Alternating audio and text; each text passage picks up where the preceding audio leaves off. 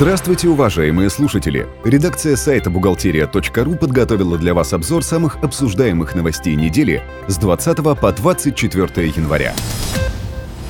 С 1 января 2014 года введены новые правила указания информации в реквизитах распоряжений о переводе денежных средств в уплату платежей в бюджетную систему России.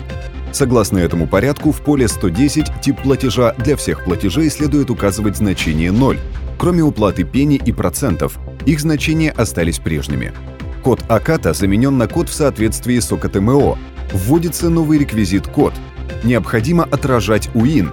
Правила в данном реквизите код начнут действовать с 31 марта 2014 года. До этой даты УИН необходимо включать в состав реквизита назначение платежа. Дополнены виды оснований платежа. Новости от компании «Биратор». С 1 января 2014 года налогоплательщики, реализующие товары, работы или услуги, освобождаемые от налогообложения НДС в соответствии со статьей 149 Налогового кодекса, составлять счет-фактуру больше не обязаны. Данное изменение внесено федеральным законом от 28 декабря 2013 года. Другие новости читайте на сайте www.birator.ru. Утверждена технология, предназначенная для организации защищенного юридически значимого электронного документа оборота между ФСС и страхователями. Она определяет процедуру взаимодействия и последовательность действий участников ЭДО с применением электронной подписи. Набор требований к формату, логическому контролю и шифрованию отчета в системе ЭДО фонда, а также порядок урегулирования конфликтных ситуаций, возникающих при осуществлении ЭДО. Налоговая не вправе оценивать рациональность действий предпринимателя. Оценивать обоснованность расходов, уменьшающих налогооблагаемую прибыль, налоговики не имеют права. Об этом сообщается в письме Минфина. Речь идет об оценке трат с точки зрения их рациональности, эффективности или полученного результата. Целесообразность деятельности определяет налогоплательщик, который ведет бизнес на свой страх и риск, заключают чиновники финансового ведомства. Определена максимальная выплата по временной нетрудоспособности. В 2014 году максимально возможная к выплате сумма по временной нетрудоспособности при продолжительности болезни в течение месяца составит около 45 тысяч рублей. Об этом заявила зампред ФСС России Валентина Соломенникова. Специалист отметила, что законодательством предусмотрено ежегодное увеличение суммы предельной величины заработка, на которую начисляются страховые взносы и с учетом которой ограничиваются пособия по временной нетрудоспособности, по беременности и родам, по уходу за ребенком до достижения им возраста полутора лет. Что касается максимально возможного пособия по беременности и родам, то за 140 дней отпуска оно составит более 207 тысяч рублей. Максимальное пособие по уходу за ребенком до достижения им возраста полутора лет – 18 тысяч рублей в месяц.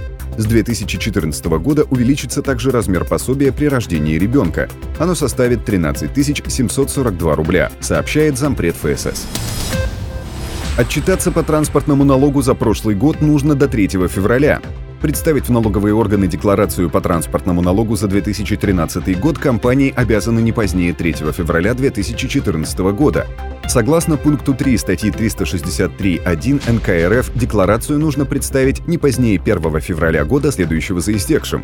Однако в связи с тем, что 1 февраля выпадает на субботу, срок переносится на ближайший рабочий день, то есть понедельник 3 февраля.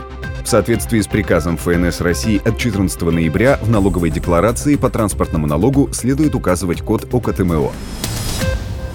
Счет-фактуру составлять больше не нужно. С 1 января 2014 года налогоплательщики, реализующие товары, работы или услуги, освобождаемые от НДС в соответствии со статьей 149 Налогового кодекса, составлять счет-фактуру больше не обязаны. На территории России введены новые документы международных стандартов финансовой отчетности. На территории Российской Федерации введены в действие следующие документы МСФО.